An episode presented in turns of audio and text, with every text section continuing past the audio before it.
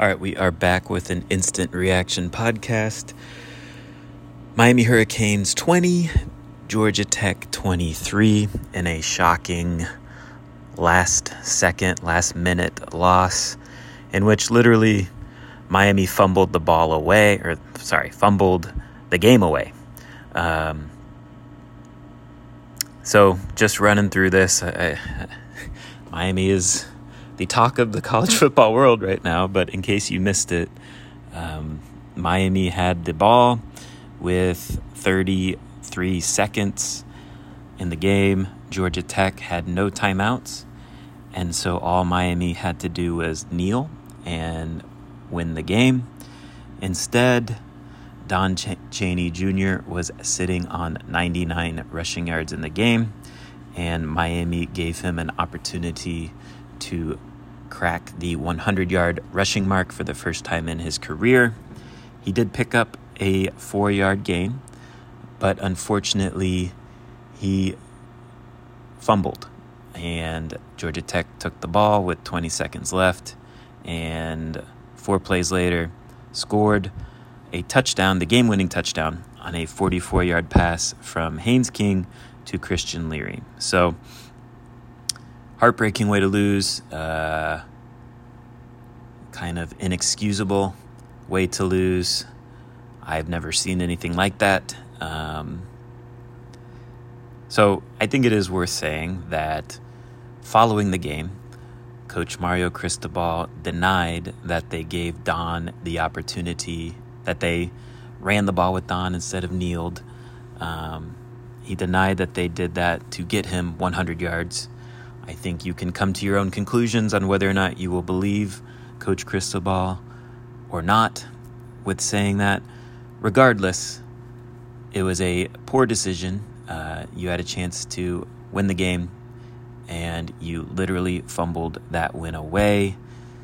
And look, we can get in the weeds, too, on whether or not Don Chaney actually was down. I think there, there's compelling evidence that maybe he was down. Regardless, don't put yourself in that position. Kneel the ball. Go win the game.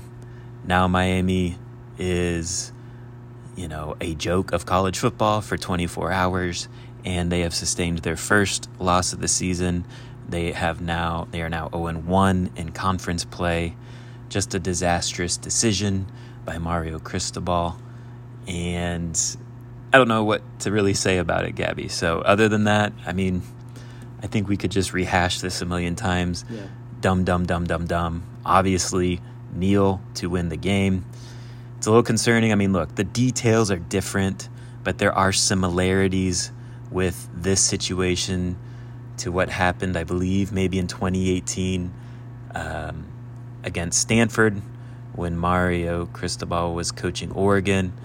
I think this one is more egregious, frankly, because all he had to do was kneel the ball once and go win the game. I think in that Stanford game, he was running the ball, and even if he, he if if he kneeled on the ball in that Stanford game, there still would have been time remaining on the clock.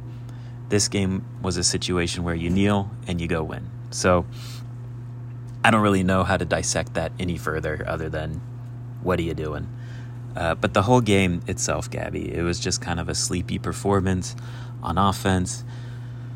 I don't know. To me, it seemed like maybe new defensive coordinator Kevin Scherer, who was promoted this week uh, by Georgia Tech, going from linebackers coach to defensive coordinator. It seems like, you know, maybe he did have some looks that gave Tyler Van Dyke issues.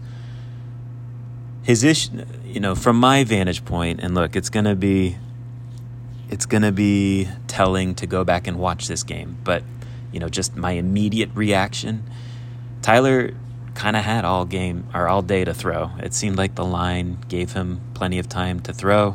It seemed like what they were doing coverage-wise was kind of messing with him. And it seemed like specifically Georgia Tech's plan was to limit the explosives on the outside and force Tyler to throw the ball in the slot, Xavier Restrepo, and, you know, work the ball to the tight ends and maybe underneath in the running backs. Um, and that plan worked for Georgia Tech's defense. what were your thoughts on Tyler Van Dyke? Because coming in this game, two turnover-worthy plays for the whole season, for the first four games, and he had three turnovers, three interceptions today, and frankly, they were bad, bad interceptions. Yeah, they were bad, and again, I think just thinking about turnover-worthy plays, I think there was a few more that kind of like hit off uh, Georgia Tech defenders' hands, or, you know, were just close. Um, yeah, Tyler Van Dyke, I mean, it, it was kind of perplexing just watching that whole performance from him, just because of how good he had kind of been to this point. And to watch, I mean, he looked just totally lost at times, where it was just like he had almost no idea where to go with the ball. He kind of was just forcing it into really bad uh, places, uh, really bad time. I mean, he threw a pick in the end zone.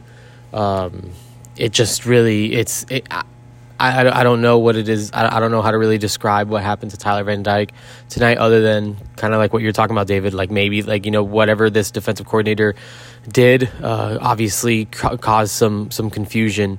And it was honestly just really, I, I think, one of his, de- I mean, definitely one of his worst performances to this point. Basically handed them uh, two trips to the red zone. Uh, I, I think they, I think they had a, a touchdown and a field goal on those, so you basically just like handed over ten points uh, to an offense that really struggled to score over the course of the afternoon. I mean, Miami's defense uh, for most of the game was was really like, you know, honestly, it felt like they were pretty dominant, especially early on in that first half. Uh, three, I think it was three three and outs to start the game, and um, you know, it was. I mean, to, I mean, really, I, it felt like Miami just kind of gave this one away, and in multiple phases. Uh, obviously, I'm just. like dumbfounded by the idea that you could have just kneeled the ball and walked off the field. And, you know, you know, it's college football, you know, any given Saturday, anything can happen. And, you know, you, you got to take your wins where you can get them, and to not just solidify and seal a win like that is honestly just, it, it, there, there's no real explanation for it. And it's just kind of devastating. And Tyler Van Dyke definitely didn't help the cause. And I don't think this game had to be this close particularly. Um, I'm not saying it would have been a pretty game or a perfect game, but I don't think that, uh, you know, it, I think Miami put them, dug themselves in a really, really deep hole that honestly they climbed th- themselves out of and then just gave it away. So, uh, extremely frustrating, uh, just to watch this whole thing, and just how it unfolded was really just, wow, like I'm still kind of processing all of this, like at one a.m. Uh, following the, the game. So, yeah, I mean, that's pretty much my thoughts on Tyler Van Dyke and just that whole situation to this point. Yeah, I mean, really the, the defense, you know, outside of that game-winning drive by Georgia Tech, the performance was borderline elite by the defense. I think before that drive, they were allowing three point eight yards per play. I think before that drive, Miami's defense had allowed something like one seventy-five-ish total yards in the game. So Miami's defense was dominant, um, but the turnovers, one of the key stats in this game, Miami had five turnovers, so one of them's just at the end. So really it's four turnovers, uh, but Georgia Tech scored sixteen points off that turnover, off, off those turnovers. Yellow Jackets scored twenty-three points in the game. So you gave an offense that was struggling life by doing that. You know, time of possession, Miami dominated that on the day, despite the offensive struggles. Uh, thirty-seven minutes time of possession. Really, you know, but outside of the fumble, I was getting re- like I was writing Gabby how Miami was doing a nice job of salting the game away, killing the clock. I think they got the ball what with five minutes left in the game, and um, then the fumble happened. So, anyways, uh, inexcusable. You can't really sugarcoat it, and um, we'll have to watch it and I guess have more opinions on it. So recruiting, Gabby, unfortunately for Miami, a lot of big-time recruits were visiting for this game. What was it like after the game? Did you get to talk to any of the guys? What, you know, what were they saying? How did they process this? Yeah, uh, I mean, again, I, I just don't. I don't think anyone's gonna really care to hear this or want to hear this. But honestly, it was it was all really positive feedback. Um, you know, talk to, I mean, I didn't get to talk to everyone, but, you know, talk to a couple of commits. I talked to Cameron Pruitt, and he was very encouraged by just what he saw on defense, and, you know, and it, like, it was not hung up on the result. Felt like, you know, again, what that defense did was, was very positive, and feels like he's still very, very solid with Miami. Liked what he saw there.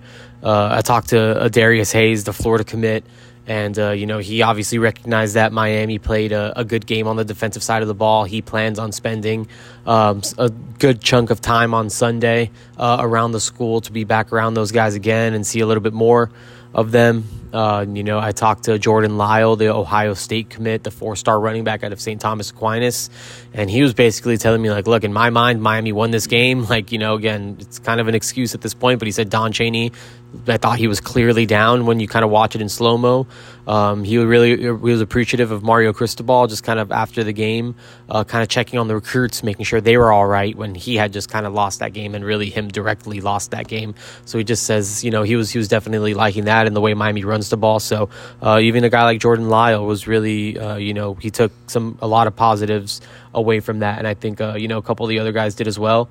Um, we'll see. I mean, this is a it's a weird situation, um, but thankfully, you know, for some of the guys that were in attendance, uh, you know, it, it, it didn't, you know, they still recognize that there's kind of a light at the end of the tunnel, and uh, you know, that Miami's still in a better spot right now than they were a year ago, and that, you know, the program's still trending the right way. So uh, you know, again, this is this one stings, um, but again, I feel like from a recruiting perspective, I think some of those guys had, you know, were walking out of there with their heads up high and obviously disappointed and shocked by the result, but I think the overall product, Uh, again, especially for some of those defensive guys, was was good. Yeah, and look, I don't really like to get into ref talk and bad call talk, but I think there were some questionable calls in this game. Regardless, Miami had the opportunity to win the game, and they didn't get that done. So this is a game where Mario Cristobal just has to eat it, has to own it. You know, he made a bad decision as a head coach, and that ultimately, this result falls on him. So um, we will move on. We will move forward. We will continue to dissect this game, unfortunately. Um, appreciate everyone for listening. And until next time, take care.